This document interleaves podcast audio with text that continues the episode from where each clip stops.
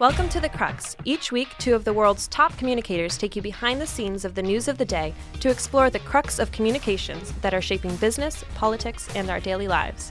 Hi, this is Gary Sheffer. And hi, I'm Mike Fernandez, and we're glad to be with you from Boston University.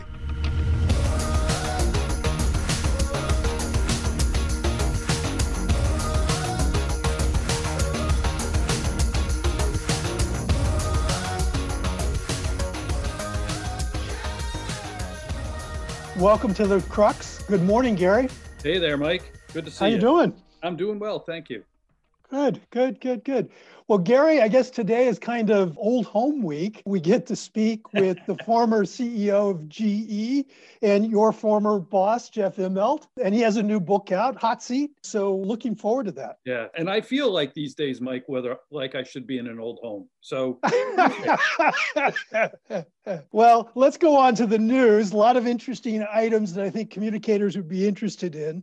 One actually begins with former President Trump's election lawyer Sidney Powell. You remember she was one of the one of the ones along with Rudy Giuliani who had challenged all the presidential election results in multiple states and federal courts.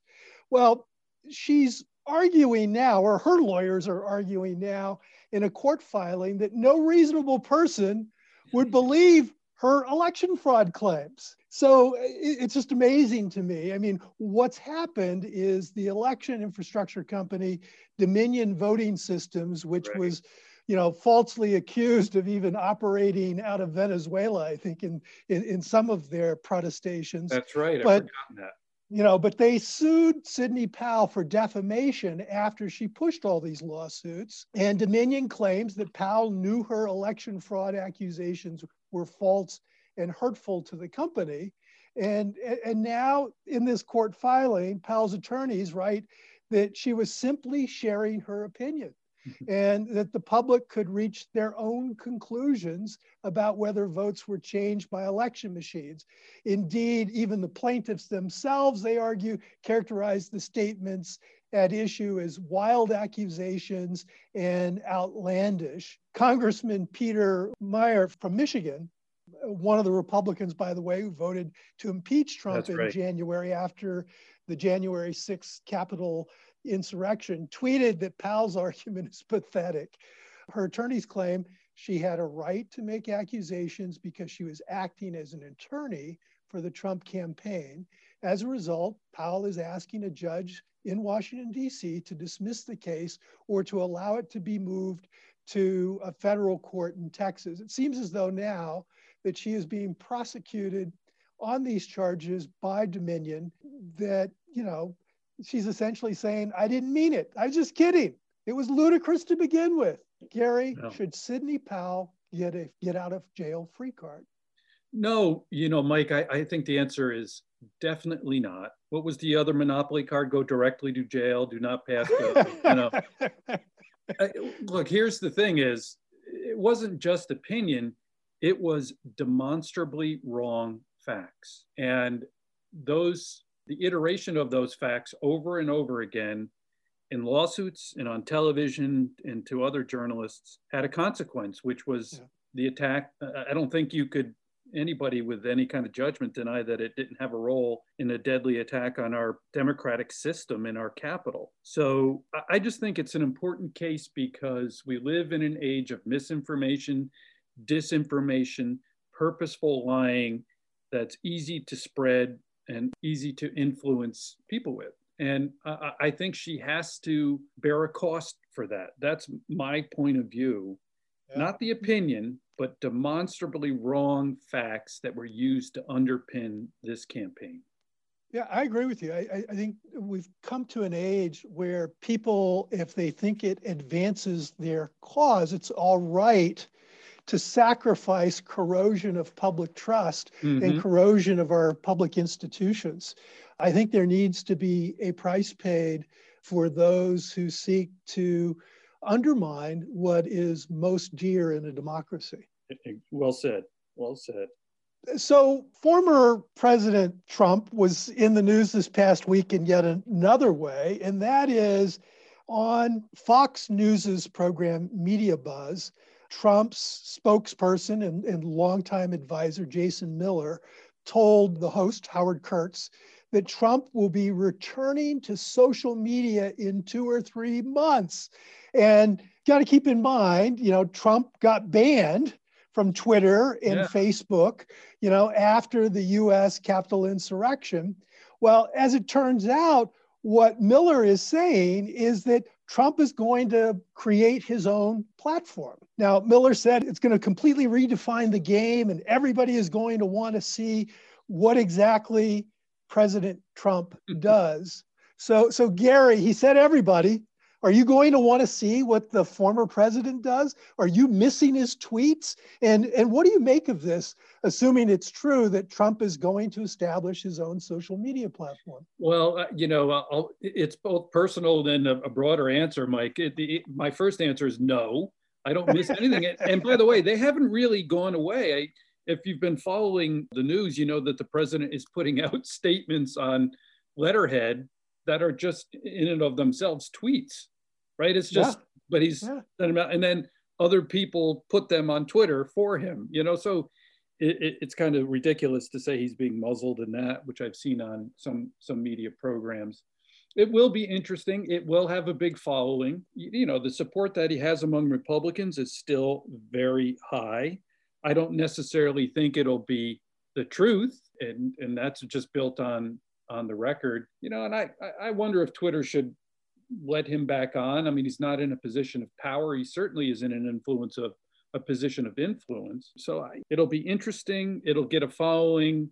Will it advance the cause of constructive dialogue in this country? No. well, you, you, know, I, I, mean, it's, it's interesting. I, I am totally amazed at how social media has evolved, where now you have people on both sides of the coin, unfortunately, simply almost trolling for extreme audiences.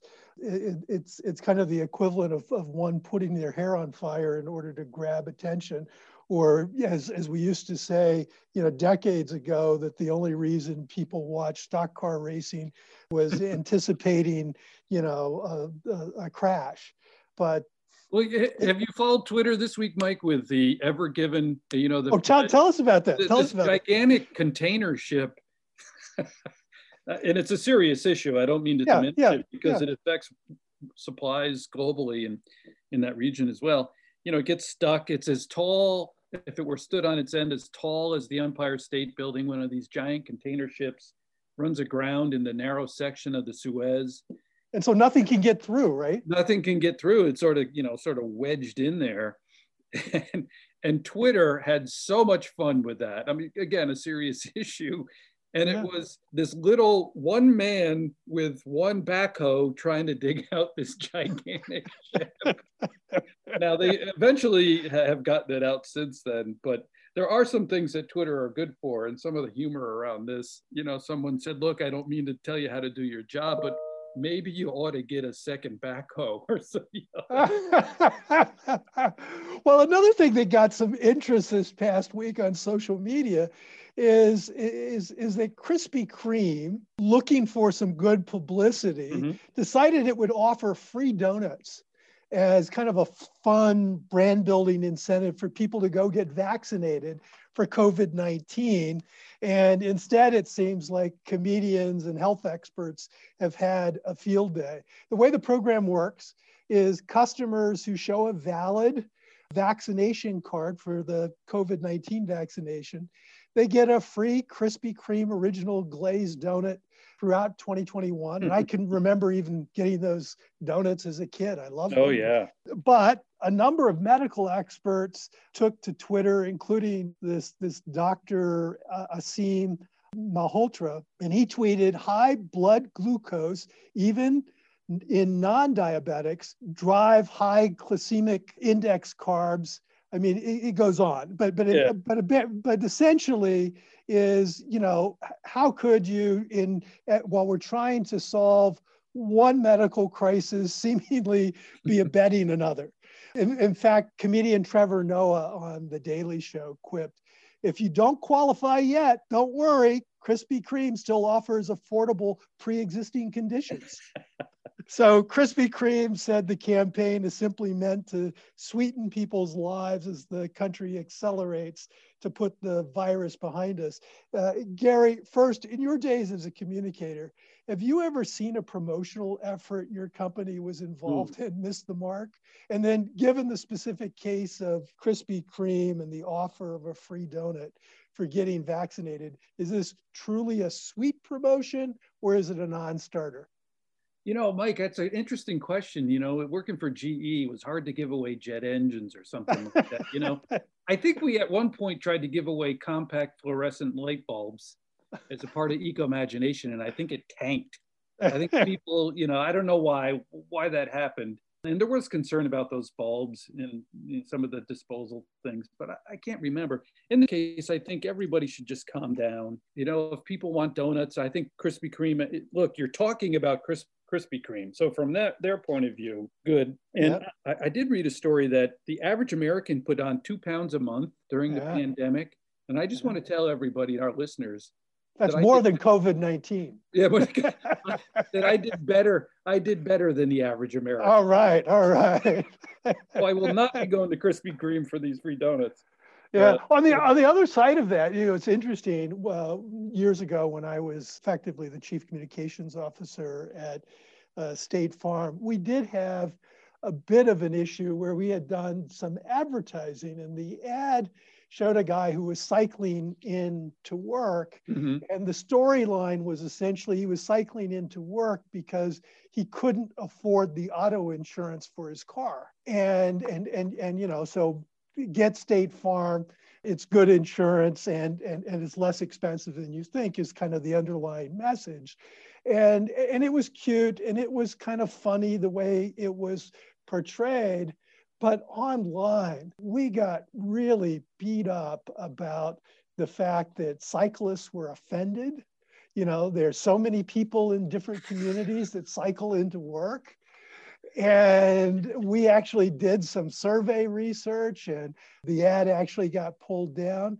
I, I, think the lesson in all of that is you know when we do test when we do look at promotions in even advertising no matter how clever they are we probably need to do more than test our gut and yeah. at least see if there are any critical audiences that might be looking at this quite another way. Definitely definitely. So another interesting piece of news that happened this week is we're in the world right now of people getting vaccinated and, and, and people making claims about vaccination is early this past week astrazeneca had hoped to build confidence in its vaccine. You know, keep in mind you already had Moderna, you already had Pfizer, you already have Johnson and Johnson out there with yep. that. You know, but anyway, they were trying to build confidence in, in their vaccine entry. And they announced that pre- predominant, a predominantly US study of 32,000 volunteers showed its vaccine was 79% effective in preventing COVID 19, and that none of their vaccinated volunteers suffered any severe illnesses mm-hmm. or had any hospitalizations. So, pretty good. But within 24 hours of that announcement, NIH, the National Institutes of Health, issued a statement saying the independent monitors that oversaw the study had expressed concern that AstraZeneca may have included outdated information from that trial, which may have provided an incomplete view of the efficacy of the data. So the independent panel essentially was suggesting that the company uh, might be guilty of cherry picking data according to senior administration officials. The panel wrote to AstraZeneca and US health leaders that it was concerned that the company chose to use the data that it did, and also commented that decisions like this are what erode public trust in mm. the scientific process. Now, you know, uh, AstraZeneca did respond, said it was working on, you know, more up to date information that more recent findings are consistent with its initial announcement that the vaccine offered provides strong protection. Gary, you and I have both worked on business related things that government action plays into. While we do not know exactly all the facts related to this and what AstraZeneca was doing and when it did it, other than trying to, you know, they were trying to clearly put their best foot forward, are, are there things they could have done to avoid this kind of public misstep? And given the sensitivity to vaccines in general, that are rolling out to the public. Could NIH or the independent panel it that it was looking at, could they have done something different than creating this kind of you know noise in the marketplace? Well, you know, Mike, this just whatever the motivation erodes trust in something that people had questions about from the start, which is vaccination and its safety.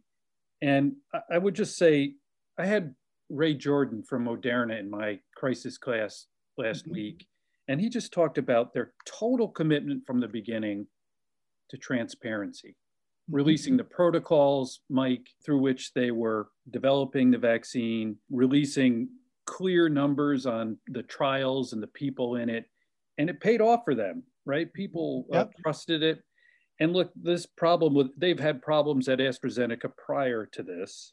Mm-hmm. And it has real consequences. The rollout of the vaccine in continental Europe has been, you know, not good mm-hmm. and and created some further lockdowns. Uh, uh, my my lesson here is just transparency, being clear about what, where the data is from, and rolling it out in a way that said, look, this is outdated. We're going to update it as soon as we possibly can. It made me think, Mike, you know, data is so important and the idea that it's fungible and changeable. I remember during the BP Gulf crisis, oh, yeah. they, they had these charts that showed the amount of oil that they had recovered. Mm-hmm. And the charts went, you know, went, you know, up, up, up, up, up, and they were daily charts. Well, those weren't what they recovered every day. That was the cumulative number. Mm-hmm. And they didn't say that, yeah. right? So it looked like they were succeeding, you know, at a level that they actually. That was misleading. Yeah so that's what I, you know, uh, I don't know all the situation here, but I just fall back on Ray Jordan's great advice. And We were going to be as transparent as we possibly could. Yeah, I, I, I think too. I mean, I, have I've worked in government as, as, as you have, but I, I, I do think that there is an obligation, particularly when we get to sensitive issues like vaccines, which are actually going to be, you know, put into individuals' bodies they need to take a special level, level yeah, of care uh, about both communication as well as, you know, public safety. So uh, one just wonders, you know, and I'm in the cheap seats right now on this one, that uh, I wonder if there could have been better communication between the U.S. health officials and AstraZeneca before it created some consternation in the marketplace. Interesting, interesting. So, lastly, uh, another thing kind of in, interested me in the news, primarily because I have worked for companies that did business in, in China. But it, it's been interesting to see that in retaliation for recent sanctions by the US, the United Kingdom, and the European Union, based on increasing concerns about forced labor camps yeah. in Xinjiang in China, the People's Republic of China has stirred up now a nationalistic backlash against Western brands like H&M, Nike, Gap, Adidas, or they say in Europe, Adidas, Zara, and New Balance, all companies that have publicly announced in the past that they do not source cotton or textile products from Xinjiang. And the story behind the story here is that there have been a number of human rights groups that have repeatedly accused Beijing of detaining Uyghurs, that uh, a Muslim minority group, as well as yeah. other Muslim groups in the region, about forcing them into re-education re-education camps and using them as forced labor. And then on the company side, you know, you do have companies trying to be responsible like h&m that have said you know we strictly prohibit any type of forced labor in our supply chain regardless of the country or region.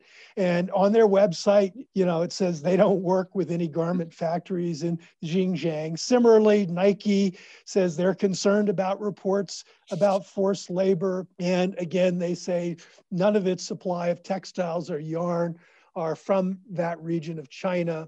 And while most of these brands have adhered to their principles and their purpose, they're they're now the victims of backlash in Chinese social media, and people are saying, you know, that this is just piling on. These are people being anti-Chinese, and a, a number of these companies are being targeted for boycotts on Weibo and other social media. Yeah. H&M itself has been pulled from a number of major e-commerce stores in China like Alibaba and JD.com. And, and, even some Chinese actors have made a point very publicly where they've been brand ambassadors for these companies, for these Western brands. They've actually cut ties with these brands. Uh, and then on the other hand, Chinese companies are trying to play, you know, hometown heroes and talk about the fact that you know their products actually have cotton made in Xinjiang, mm-hmm. and even a Japanese retailer Muji has begun to advertise in China that its products are made with Xinjiang cotton. So Gary, you work for a great global brand in GE, and we're going to talk to its former CEO, your former boss Jeff mm-hmm. Immelt, in a moment. But when you were at GE, were there times when what you stood for as a company was at times at odds or not fully appreciated in other parts of the world. You know, Mike, I think this is an area where American companies really have to take a look at their risk assessment capabilities and processes to make sure it's they're including all this. Uh, I'll give you a couple of examples really quickly. The Olympics, the Olympic Games, GE, a big sponsor, NBC, a broadcaster. We always ran into these issues. In 2008, the games, summer games were in Beijing. And some activists, uh, including Mia Farrow, used your brand as leverage to try to pressure the Chinese to get out of Darfur, where there was a genocide going on, and alleged that the Chinese had a role in it. So it wasn't that we were doing anything wrong in Darfur. It was that we were supporting a games that were being held in China. And that issue will now come up for the Olympic sponsors for the winter games that are now being held in Beijing, remarkably. And similarly, when we spoke out as GE on LGBTQ rights, people said, whoa, wait a minute, you do business in Russia where it's actually illegal in some cases to come out in that sense it's so it's so difficult and as a company you have to put your values first yep. but at the same time you have to also help people to understand or at least talk to people about the value that your presence in china or russia or wherever it might be yep. has in opening the country up to better processes demanding more on labor or whatever issues but it's it is a central challenge for global companies that is only going to get more intense over the coming days, coming years. Yeah, yeah, and I agree with that. I think that as supply chains get more global for companies, there are multiple challenges. I mean, even down to, you know, what's the environmental standard to do certain things yeah. in the different parts of Latin America versus Europe and the United States, or what's the standard in parts of Africa or parts of, of Asia, particularly Southeast Asia. It introduces another level of complexity. And when I was at Cargill, we got into very long and serious conversations around, you know, do you play to the lowest common denominator where you're, source, where, where you're sourcing product? Or is there a global Cargill standard? Yeah. And, and I think more and more European and US companies and, and, and North American companies have, have kind of taken the pose that they've got to go to a common global standard and not just play to the lowest common denominator. I think that, that there's a, another challenge though too is that you know socially there are certain things that are more accepted maybe in Western democracy that aren't necessarily as accepted in other parts of the world. And sometimes those uh, bump up against even religious practices. Absolutely. I remember famously in my last year at Cargill, our CEO at the, at the time, Dave MacLennan, who's still the CEO there, he and his family marched in a gay pride parade in Minneapolis and just showing support for yeah. The, the pride group at, at Cargill, but show, showing, you know, commitment of the company to diversity and inclusion. Well, you know, a lot of the places where Cargill operates also have large populations of Muslims, and in countries where their laws are such that they are actually not conducive to being inclusive of gay rights. Uh, in, in, fact, we had an employee who had acted up at the work site after hearing of all this in this. Russia. Wow. So, so, so it, it does mean one needs, if you work in a large organization, if you go in as a chief communications officer, if you go in as a senior executive, that it's all right to have your principles, all right to have your values. You just need to understand what the implications of that are. So, on one hand, there was kind of this good news story around sourcing in terms yeah. of, you know, yes, uh, you know, it makes sense to play to a larger standard, although obviously what we saw in the case of China in these Western brands, it didn't work out so well.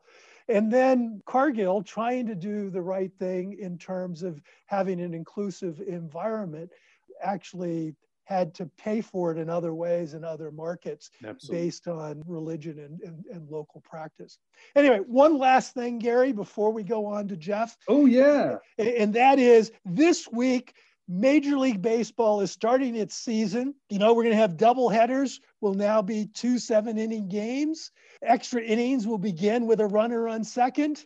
The season will begin with COVID 19 protocols in place, but we're going to play a full 162 game schedule. Yeah. But the big question, the big question, and we've done this in two years past.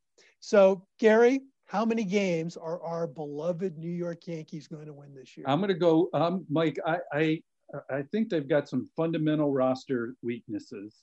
I'm going 93 games.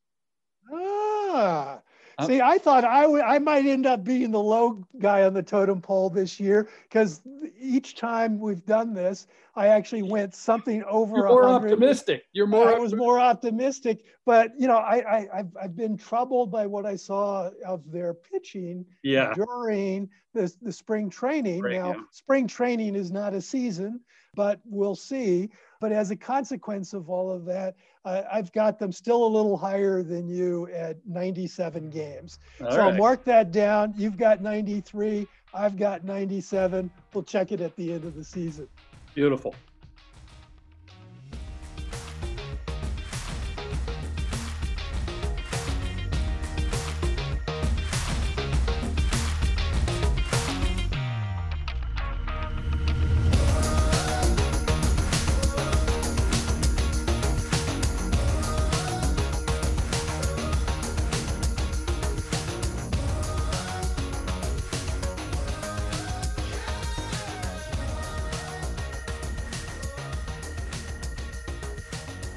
In our 53rd episode of The Crux, we welcome Jeff Immelt, the former CEO of GE and today a venture partner at New Enterprise Associates and an instructor at the Stanford Global School of Business.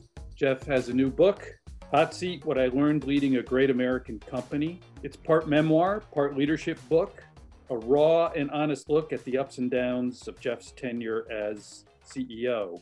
Thing I like about the book is it really puts you in the CEO's chair as Jeff leads the company through the 9 11 attack, the global financial crisis, and the nuclear disaster in Japan, to name a few challenges. During this highly volatile period for business and the global economy, Jeff was also changing GE from a company known for management expertise to one that was better with the customer, a leader in technology, and more global. We'll discuss the role of communications and culture in Jeff's tenure at GE and how leaders should be thinking about those topics today.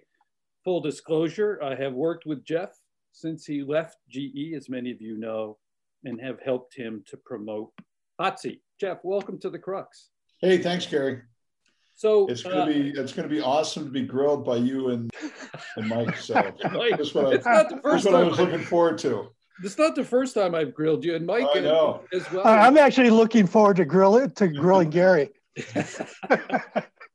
I, could use it about this point. And by the way, congratulations on Hot Seat. It's doing well. Lots of good reviews, lots of good endorsements. Recently, you know, Bill Gates has become sort of the you know the expert on what books you should be reading and and he put hot seat on his list of the best three books he's read recently so congratulations mm. on that yeah great so you've look you've answered the question many many times on why you wrote the book and i know one of the reasons is to tell the ge story to ge people what did you hope employees and former employees would take away from your book yeah, you know, Gary, so I I didn't rush into this. I took my time.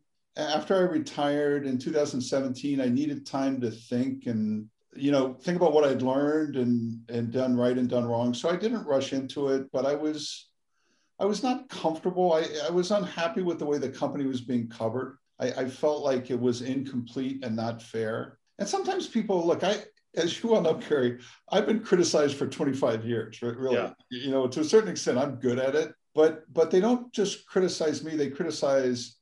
You know, you and I worked with 500,000 people, right? And I felt like their work didn't deserve this, and and didn't.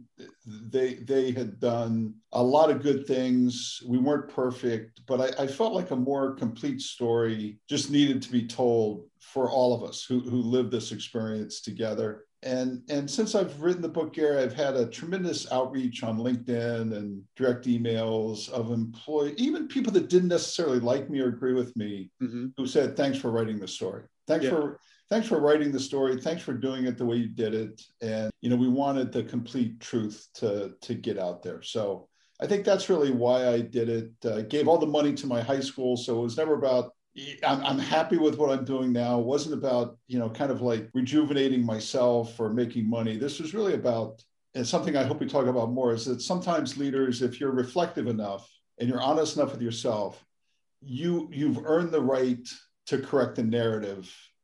And and hopefully that's what we've tried to do here. So so Jeff, you as you said, you stayed quiet for a while after you you left GE and sort of we've talked about this a lot. A, a narrative did sort of calcify around the company, particularly. Do you wish you had spoken out sooner? That's a really great question. I think the answer is probably yes, Gary. You know, in other words, I, I kept, you know, I wasn't in it day to day. I wanted to give the new team a chance to do it their way. I kept waiting for the board or somebody in management to say, hey, wait a second, we were there. This is wrong. This isn't what happened. And after two or three years, I just became convinced that wasn't gonna that wasn't gonna happen. Right. And and I don't say it because it hurt me. It hurt it hurt the company. You know, in other words, I, I always put try to put things through a prism of the company. And you know, I, I think Gary, look, we we've lost a generation of finance people. You know, we're no longer considered to be the yep. partner of choice in the inner, you know, power sector, things like that. So it wasn't really about me personally, it was about really at the end of the day, these things hurt the company. Right. And and at the end, you know, that's what you and I and everybody should care the most about. Absolutely.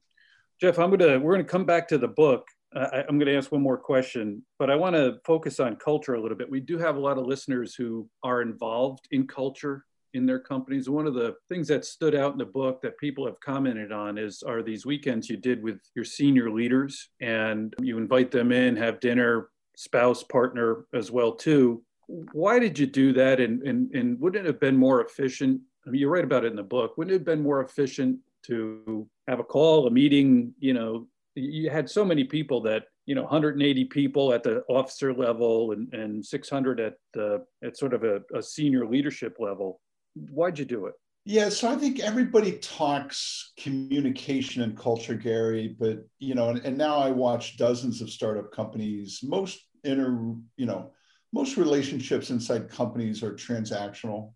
They, they don't really build connection. And and one of the things about leading a, a, a big complicated company like GE is you need to learn how to connect at multiple levels. Mm-hmm. You know, you need to connect at a 300,000 person level, a 500 person level, but you also need to connect one on one, particularly with your senior leaders. And what I found, Gary, is that is that by really going in depth you know, and literally, you know, you can't do it frequently, but doing it once a month, you're doing it, you know, I did it almost, I did it 90 times. Wow. Not only was I connecting with that leader, but I could understand what was on the mind of people like them in detail, right? And and the conversations were always about them, about their business, and about the company. And, and I always learned something about myself. I always learned something about the person. I always learn something about strategy each and every time. And I just think we don't, leaders don't spend enough time deeply around the people that work with them. And I think unless you have depth, you don't have connection. If you don't have connection, you don't have culture. Mm-hmm. So, so I just think it's it's one of those things where you know it's it. One of the things, Gary, you know, I work with like uh, startup founders, right? And they say, you know, Jeff, you don't understand. You know, this is a hundred person company, two hundred person company. They said, Jeff, I have no time. I'm in meetings every minute of every day. And I said, dude, really? Everybody works for you. You have infinite time, but you're spending it in completely the wrong way. If you're if right. you're the founder and you're trapped in 20 person meetings all day long, you're failing. Right. You need you need to go with the sales leader. You need to understand how the finance person thinks. You need to recruit the next CFO. You know things like that, Gary. And so yeah. I just think depth is one of the things that's missing in interactions today, and it's particularly confounding in the pandemic, right, where you just can't even see body language and exactly. things like that at all. Yeah. Yeah, I, I love this thought on on connections. And by the way, I love the book because I think What's a, uh, what's a little unusual is for someone like yourself who's run a major company, rather than this being a defense, I find it more of a, a reflection that I think really provides some great leadership lessons. But let's go back to connection. In the book, you write that to be a good CEO, your initiative should be interconnected that it's the leader's job to connect the dots for everyone in the organization. How did you do this at GE? I mean, it's a big, complex global operation, even more, more complex and bigger as you took over. I have to imagine, given the size and expanse of GE when you took over, that was not an easy task. Yeah, you know, Mike, I think initially uh, one of the main parts of this is to not have many initiatives. You know, I think something I got better at as time went on was, you know, just because something's in your head, it mm-hmm. doesn't have to come out your mouth. and I find I find a lot of leaders fail because they just, you know, everything comes out of their mouth and, and people say, well, is that a strategy or an initiative or priority or, you know, where does it fit? And and so I tried to be really disciplined about the way that that I thought about things I tried to be a good storyteller in the way. So, in other words, I, I, I, wouldn't only talk about what we were doing, but kind of why we were doing it and using stories to kind of amplify how, how things fit together. And then, you know, Mike, I, I had an opportunity, you know, I probably did 5,000 employee meetings while, as a CEO. Wow. And, but most, you know, sometimes it was about, you know, just reaching people.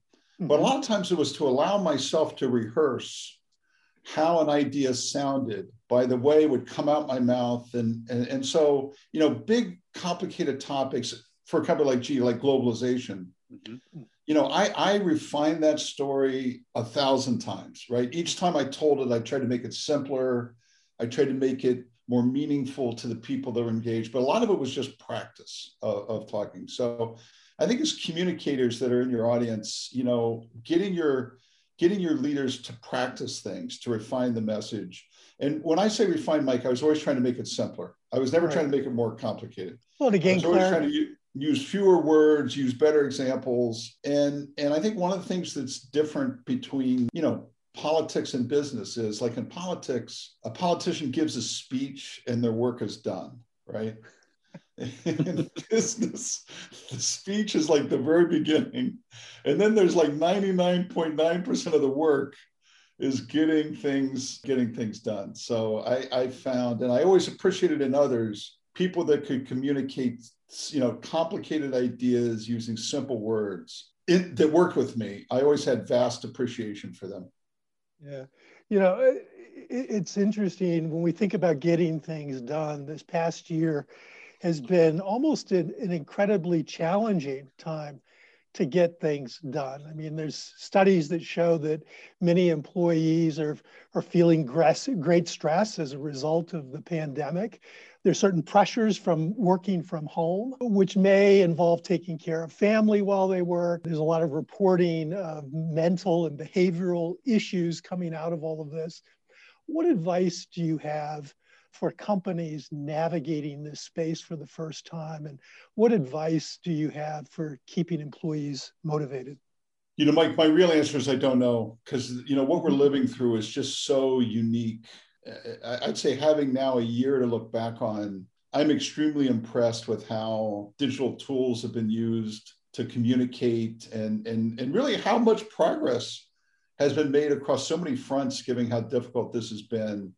Mm-hmm. But I guess the one piece of advice I would give is don't rush to conclusions yet. You know, so mm-hmm. I, I, see some companies saying, well, we're just going to stay virtual forever, mm-hmm. or yeah. or we're going to just do pods of 50 or you know something like that. I, I think, Mike, it's that the we're still in the middle of the book in terms of how work is going to change. Yeah.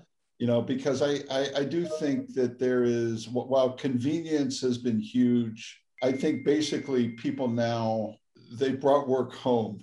Right? Yeah, there's, yeah. there's not always good aspects to just now never being able to go home. So there's no separation. I think if you're in the physical world, if you make products, the, a lot of the leaders I talk to just say this has been a lot less productive than it used to be. That you just mm-hmm. can't get as many things done. So my advice to everybody, Mike, is to understand that we don't know the answer yet in terms yeah. of what's the best way to motivate employees and stay productive and and, and manage, you know, their, their families and things like that. And so we should experiment with things coming out of the pandemic and not rush to conclusions about yeah. what people really want to do in terms of how they work. Yeah, I'd like to follow up just just very quickly because as, as I look at your career you certainly had, while not a pandemic, you had lots of disrupted things that happened. I mean, you even you even started. What was it? September 11 took place four days after you became CEO. And, and, and obviously you had an insurance business.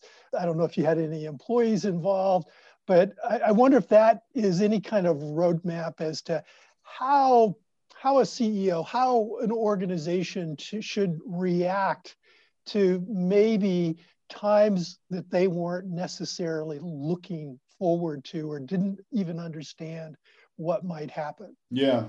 So what you know, Gary and I talked about the main reason why I wrote the book, but the other reason why I wrote the book, Mike, was because I feel like in this era, all leadership is crisis leadership.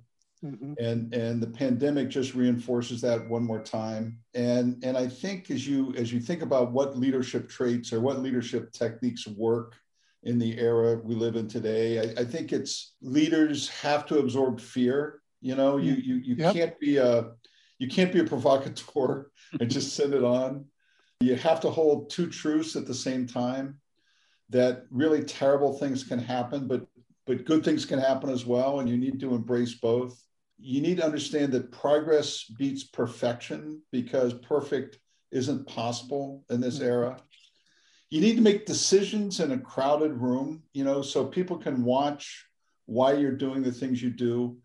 But but the last thing that pertains to the work, you know, kind of the work that you two guys do is you've got to communicate constantly. You know, what happens in a crisis is, you know, kind of like facts get reset you know, in a crisis, the world changes.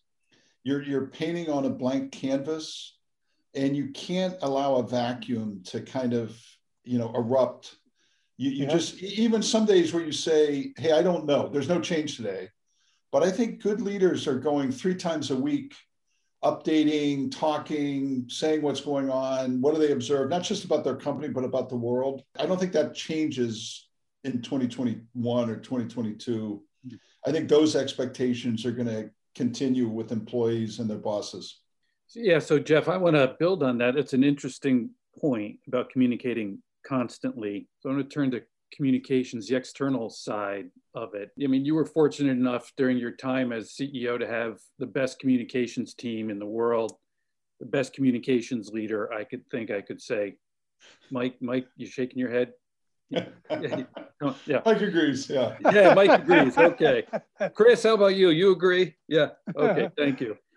So anyway, but I, I want to uh, on this point because you write in the book that during the global financial crisis, when you know we were facing tough stories just about every day for months and months, you asked the comms team to focus on telling GE story like a press release every day. So how does that what's the philosophy behind that from a CEO standpoint? Yeah, I think Gary, you know, the landscape has changes as well, right? The, the world that you guys live in, I, I, I compare like in 2001, 9 11 happened. Mm-hmm. Mm-hmm. And basically, if you if you look back at the coverage after 9-11 the media was cautious they were respectful there was one set of facts you know people basically stayed to the storyline.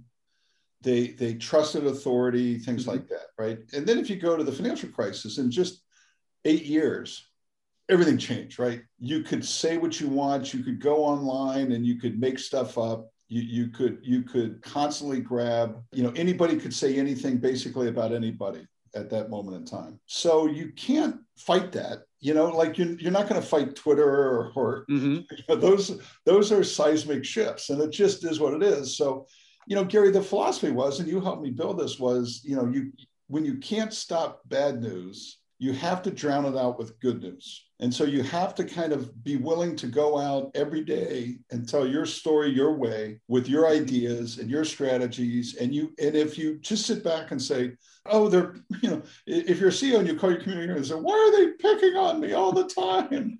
you know, you you're not going to get very far. You have to kind of get out there. You're you're going to have bad news and you need good news. And, and you and I both came to the conclusion, Gary, at that moment of time that the that the industry that was doing that from a communication standpoint was the political industry. Yeah, exactly. Where smear campaigns and you know leveraging the media and telling bad stories and and all that was the state of the realm, right? Right. And so that's when you and I recruited some consultants and even hired some people from the political world because you know the frequency, right, Gary? What they understood was the frequency of staying on message that that you can't allow bad things to rest in the media all day long you, you know mike i i know where you're, you're sitting now in calgary mm-hmm. i would always you know because again you know g was a multi-business company i would always tell my friends in calgary guys look you're letting others tell the story about the oil sands Mm-hmm. You, you gotta, you gotta. We're we're importing oil from Venezuela. It's dirty.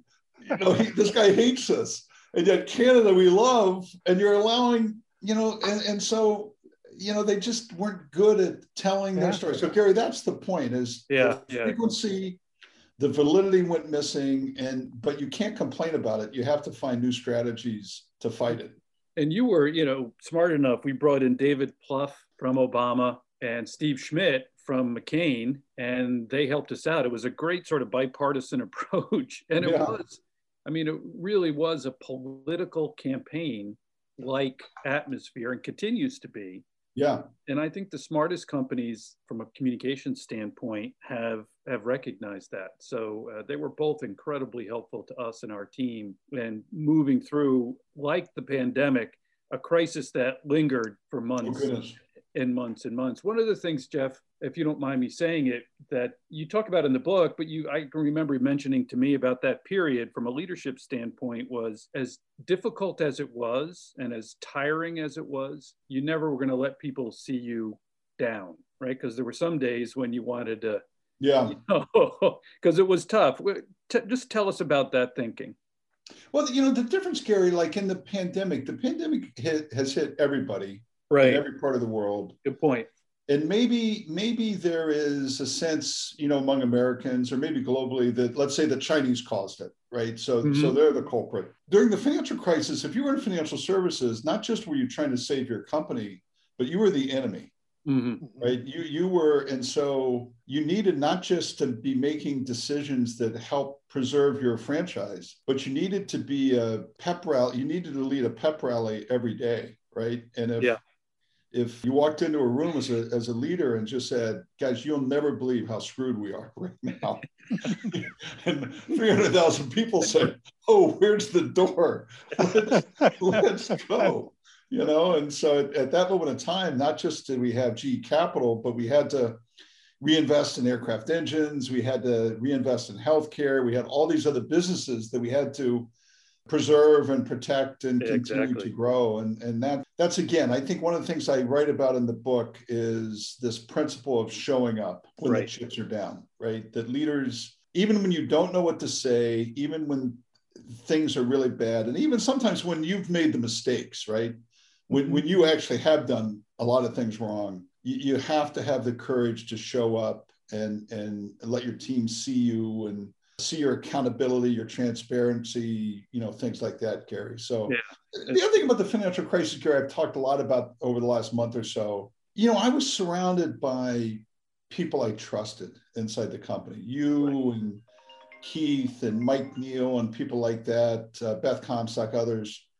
And I think even when things are lousy, if you're surrounded by people you trust, you never feel quite that bad. Right. right? And and one of the mistakes I made over my time was every now and then I would allow people that I didn't trust to, to say, you know, Gary, people have asked me the question like, you have to be heartbroken that people you trusted let you down. I said, you know what? People I trusted never let me down. I'm disappointed in myself because I let people I didn't trust let me down. I should have known better. And I think that's the worst. That's a mistake a lot of leaders make is that they lower their standards sometimes about people, and that never works. Yeah. Yeah. Well, yeah. it's a great point, Jeff. You know, resilience is really an undervalued leadership quality. Yeah. Right? Yeah. Particularly yeah. today. Well, and, and, it's interesting to hear your reflections. I mean, it, just in the last few minutes, you, you reflected on trust and politics, the financial crisis and what that meant for your portfolio mix, the nature of the media in 2001 versus today. And I've heard you say in other interviews that the one one of the reasons that you wrote Hot Seat is that management today is different. It's it's essentially crisis management. How does that change the role of the chief executive officer and his or her interaction with the communications team?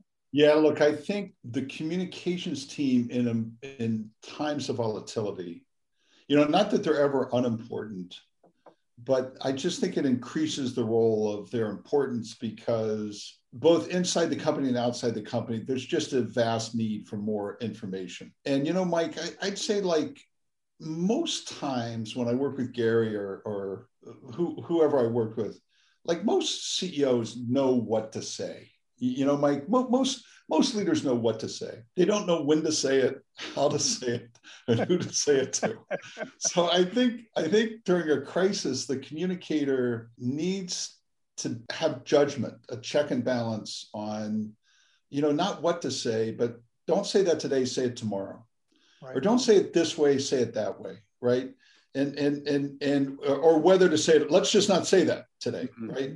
And so I think this this this this combination of whether to say something, how to say it, and when to say it during a crisis, those all become, you know, amplified. You know, look, when the news is good and you beat your earnings estimate, you could basically chant that, right? You could right. you could do it in iambic pentameter. It doesn't really matter that much.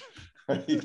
But when you don't know if you're gonna you're gonna you're gonna take away guidance, you don't know what's gonna happen, you have no idea what the pandemic, that requires judgment and I think that's when you really need a communicator to be able to push back and, and, and not tell you what to say, but, but give you the nuance about how to get it done. Yeah. Talking about communicators, I can't let this opportunity go. And I have to ask you this question. In a story in the book around the global financial crisis, you write that our buddy here, Gary Sheffer, looked so nervous at times that he was capable of biting a pencil in half. Now, let me ask you, what caused that stress?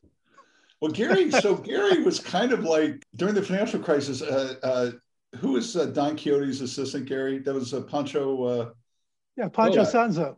Pancho, Pancho Sanzo. So, so Gary was Pancho. Sanzo. I was like Don Pancho. Quixote, and Gary was writing, writing next to me around the world we were together.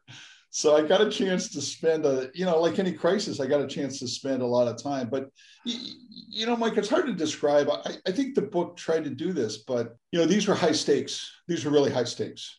And we were, we were kind of on an island of one. And so we were facing things uniquely, right? That other people weren't facing. I remember one time there was a day in March of 2009 and our CFO, Keith Sherin, was going to go on for an hour with David Faber on CNBC. Yeah.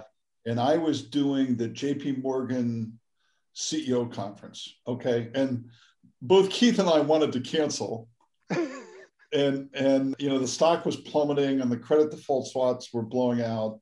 And I remember the three of us sitting in my conference room, you know, the night before with Gary, Keith, and I, just kind of going through, you know, like a you know Q and A and things like over that. Over and over and over, yeah. But just also understanding what's what was at stake, yeah. right? And so that's when you, when you see your communications guy eat his pencil is a moment is a moment like that because you know like, it was just high stakes. It wasn't like yeah.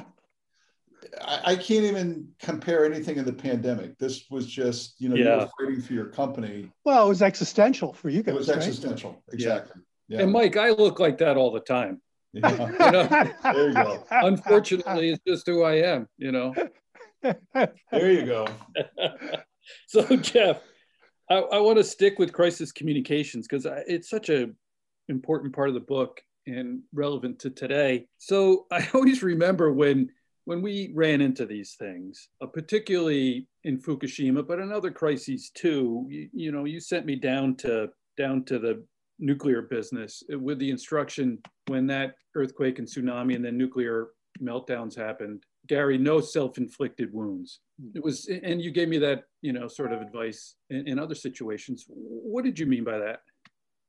Yeah so gary i think like what happened in fukushima it's not unlike you know the pandemic or things like that which was it was a crisis of epic proportions but nobody you know because of the way a crisis like that works, nobody knew what was going on. Right. right.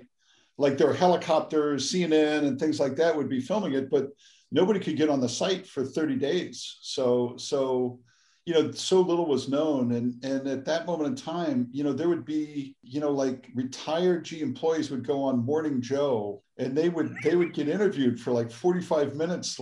And these were people that hadn't worked for the company for 25 years. Yeah. Or gotten fired or something like that. And so you had this swirl of misinformation.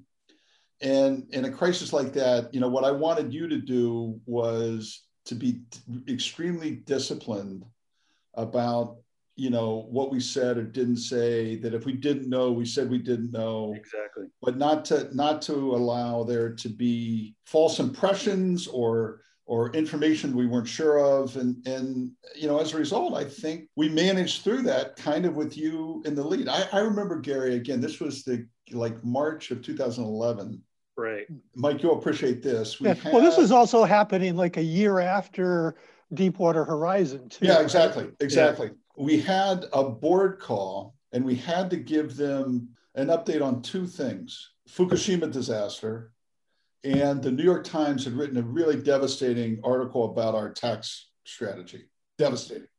And I was leading President Obama's Jobs and Competitiveness Council. And so Doesn't we get better than hour, that, does it? We had a one hour board call, and Gary was like 50 minutes of it. And I'm just for the people out there, not not to say anything bad, but if you're on an if your communications lead is 90% of your board meeting, something really shitty is happening. something really bad is underway. And Gary just so professionally kind of went down. Here's what's going on. Here's the plan. Here's what we're going to do. Here's what happened. Here's what we know. Here's what we're going to do. And I remember getting Shelly Lazarus, who was a really great communicator herself, pinged me after the meeting and said, I feel so much better. Please tell Gary he did a good job, you know, et cetera, et cetera, et cetera. So you know when you're when you're in a crisis frequently the board would just as soon talk to the lead communicator as the cfo or the or other people that are that are, that are working with you and i think that's you know there's just i think guys there's just an aura of transparency around yeah when you're Yeah. communicating, you know, when the person that's on the front line with the media is actually talking internally, there's an aura of a transparency that the board gets. You know, things aren't being spun; they're being mm-hmm. kind of put out there as as here's where we are and what we're doing. That I think people that have a governance role have, have a big appreciation for. Yeah. Well, that's the opportunity you gave us and Deirdre Latour and you know others, Jeff. It's so important to the communicator to have those relationships too with the board. It's one way. Yeah. I was going to ask you how do you get the highest value out of your team, but that's certainly one of the ways, right? Yeah, no, I think I think it's that. And again, like I, I come back to, it's just look, a, being a CEO is a communications job. It, it you know it's such an important part of the job. Yeah, more than ever. and I think to a certain extent, your communications team is a mirror. You know, they, you, you, you want to, you know, you, you sing in front of the mirror to listen to how it sounds. You, there's a few flat notes, you know, and they come back and say, you're off key here. The harmony sounds bad, but you know, no, no leader. I don't think any leader ever kind of, you know, maybe like, like I always mastered. I always, I always like completely marveled at President Obama's ability to talk extremely logically in paragraphs almost. Right? Yeah, exactly. Yeah. So he may be like the one in a million communicator whose mind is so logical and articulate that you can communicate, but most of us aren't that good. Yeah. Right. So most of us, it's about practice, practice, practice, Yeah. practice, practice, Bet you said that. refinement, simplifying, using words that, you know, one of the things that I was always taught on guys in terms of how I communicated is I only used words that were in my sphere. You know, in other words, I never Mhm. tried to, I, I tried to use simple phrases that people could understand. I, I never exercised my vocabulary. You know, different leaders have different kind of things they try to do. But I always marveled at President Obama, even in you know less formal settings, was just so incredibly articulate, and he could move people with Right. that. Most of us aren't that good.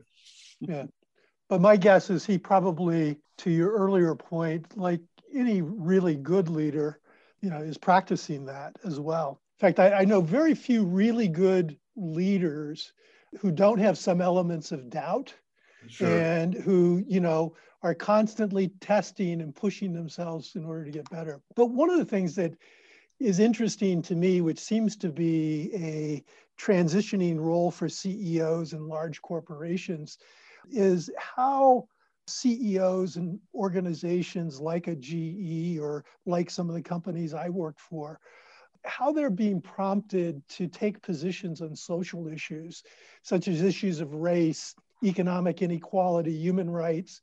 How should organizations, in your mind, tackle these issues? And when should companies speak out and when should they stay quiet? You know, Mike, it's a great, great, great question. I, I, I have to say, I'm kind of humbled by the challenge of what modern CEOs have to do. I, I think it, it's incredibly complicated world we live in now. I think I, I give you a couple ways to think about it. One, it, it helps if you've actually done good work. You, you know, in other words, if you have done a good job at diversity and you speak out, people follow. If you haven't done a good job at diversity and you speak out, it's it may make you feel better and it and it may be good in the totality, but people don't follow you. People don't listen. You know, I remember when President Trump put on the Muslim travel ban, I spoke out very actively about that. But I was credible, you know. In, in other words, we probably had 30,000 Muslims that worked at GE. I, I was well known in the Middle East. I, I was well known. So in there was connective tissue. I w- uh, there was connective tissue, and so when I spoke out, I could speak out from a position of strength, right? You know, when somebody in tech, I live in San Francisco now, when somebody in tech speaks out about why there aren't more African Americans in leadership, they're just not credible because they have done a bad job, right? And so I think that's that's number one. Uh, number two, you have to believe it kind of personally and passionately in order to convey your message. Uh, one of my heroes has always been Ken Frazier at Merck. Mhm. He he stood up after the Charlottesville, you know, kind of riot, uniquely, individually, Mm. Yep. and and he made all the difference because of his courage and the fact that he stood out. And the last thing I, I'd say is is you earn the right to speak on behalf of your company if you've got the trust of the people in, in your company. In other words, if you've been a good leader, a good boss, if you've invested in them, then they'll ride with you to take a stand, even ones they don't agree with. Mm-hmm. Right. And and so I'd say those three things are really most important. Do we need corporations to speak out? Sure, we do. I mean, change has change has to happen. Companies need to do their part. But what we're really best at, what we really should be best at, is actually taking actions when the government can't. Mm-hmm. And so, you, you know, when it comes, for instance, Mike, to diversity, my first diversity training was 1985. Yeah. The fact that there's not more progress, we can't blame anybody for that, really. And companies can move the needle there much faster than the government can. So our actions speak louder than words. So credibility, personal passion, build trust inside your organization. So you can use that to drive change but you know change has to happen and i'm glad that companies are speaking up. Yeah. You know trust and truth are like two big messages out of your book hot seat.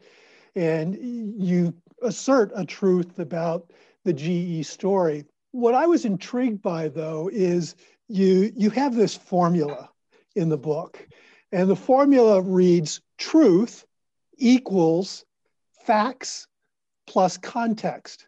What did you mean by that? You know, Mike, so uh, let's tell a story. Let's pick a story from the book that mm-hmm. everybody's read about. The Alstom acquisition didn't work. Okay. Now, the context around the acquisition was it was reviewed 25 times, it was heavily competed. All of our competitors wanted to buy it. It was it had a strategy that made sense and was approved by the board, and our execution was terrible.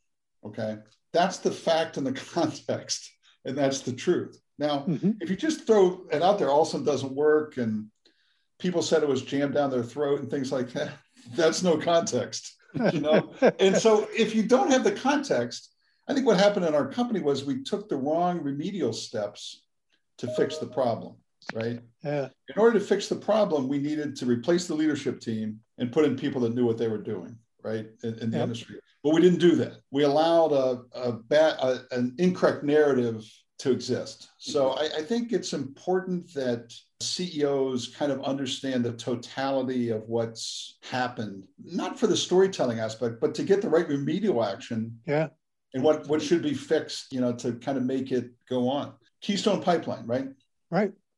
Nobody follows, nobody sits there and says what President Biden did was a smart thing and I believe in climate change, really. Mm-hmm. Mm-hmm. There's tens, that, tens of thousands of miles of pipeline in the US today, mm-hmm. just like yep. Keystone, right? So what the industry did is they they they allowed a false context to be portrayed over a decade around the project, yeah, yeah. around the project, and that in the end has cost you mm-hmm. know people money and jobs and things like that. Yeah, as opposed to looking at what what is the actual demand and well, what are the, the alternatives yeah. if the demand exists? Are you going to start transporting this by, by truck and rail, yeah. which have other implications for the environment that you're actually using fuel to transport fuel? Yeah, yeah. No, we, uh, um, Gary, we're, we're going, Mike, we, PCBs in the Hudson's, look, PCBs were studied oh for 25 years. It's not a carcinogen, right? Yeah. It, it just you know, people that stood in vats of PCBs for 25 years lived to be 97 years old. Mm-hmm. It didn't matter, right? Yeah. The context yeah. was, you know, yeah. this was an environmental cause. Yeah. We were on the wrong side of it. You know, we we we never understood. We we understood the facts. Yeah. We didn't understand the context, and therefore we didn't understand the truth. Well, well, that's why I like the formula that, that you present because it's also interesting from the context of so, I mean, GE used to own NBC. Early in my career, my first job as a chief communications officer, worked for a telecommunications company that also had a cable business. And in that industry, for years, they used to talk about content being king. But I think actually for CEOs and for CCOs, context is king. Yeah, particularly today in a complicated world. Yeah. Yeah.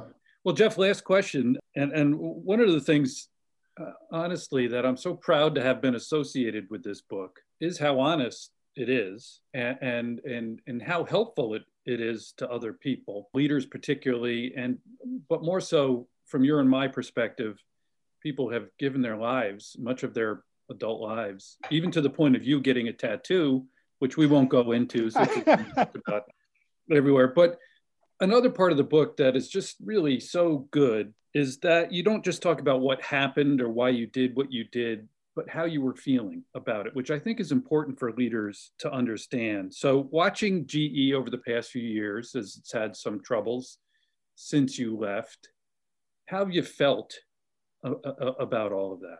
You know, Gary, for me, GE is personal. You know, my dad, my dad worked at the company. I worked my entire professional career uh, at the company. So I, I, I, would be lying if I didn't say I was just profoundly sad.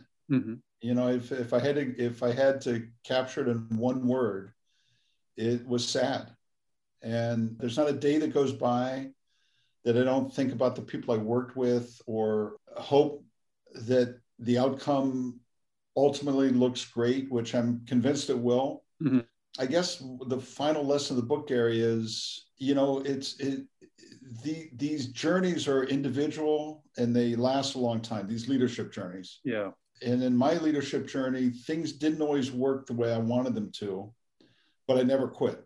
I, I, never I never let other people define me, even while I could be reflective on what I what I did right and what I did wrong. I, I think what's important for leaders is just not to not to quit. Hmm. And so I think in my sadness, I've tried to reinvent myself, make contributions to students and CEOs. And and I think that, you know, who knows if I can call it a lesson, but at least you're going to read about it in the book. Well, to show up, your point about yeah. showing up is so powerful. And I'm, I'm not going to, people know uh, where I stand on you and the company, but I just want to say I was proud every day I worked for GE and proud every day I worked for you and still am. So, no, Gary, thanks. And and one of the best things, if not the best thing of the book, has been the reconnecting with hundreds of GE people who have reached out, and that is so special to me. Terrific. The book is Hot Seat What I Learned Leading a Great American Company, and the author is Jeff Immelt, former CEO of GE. Jeff, thanks for being on the Crux. Thanks, guys. Thanks. All righty. Good to see you again, Mike. See you, Gary. Good to see you. Take care. See you, Chris. Thanks. Enjoy guys. the weather.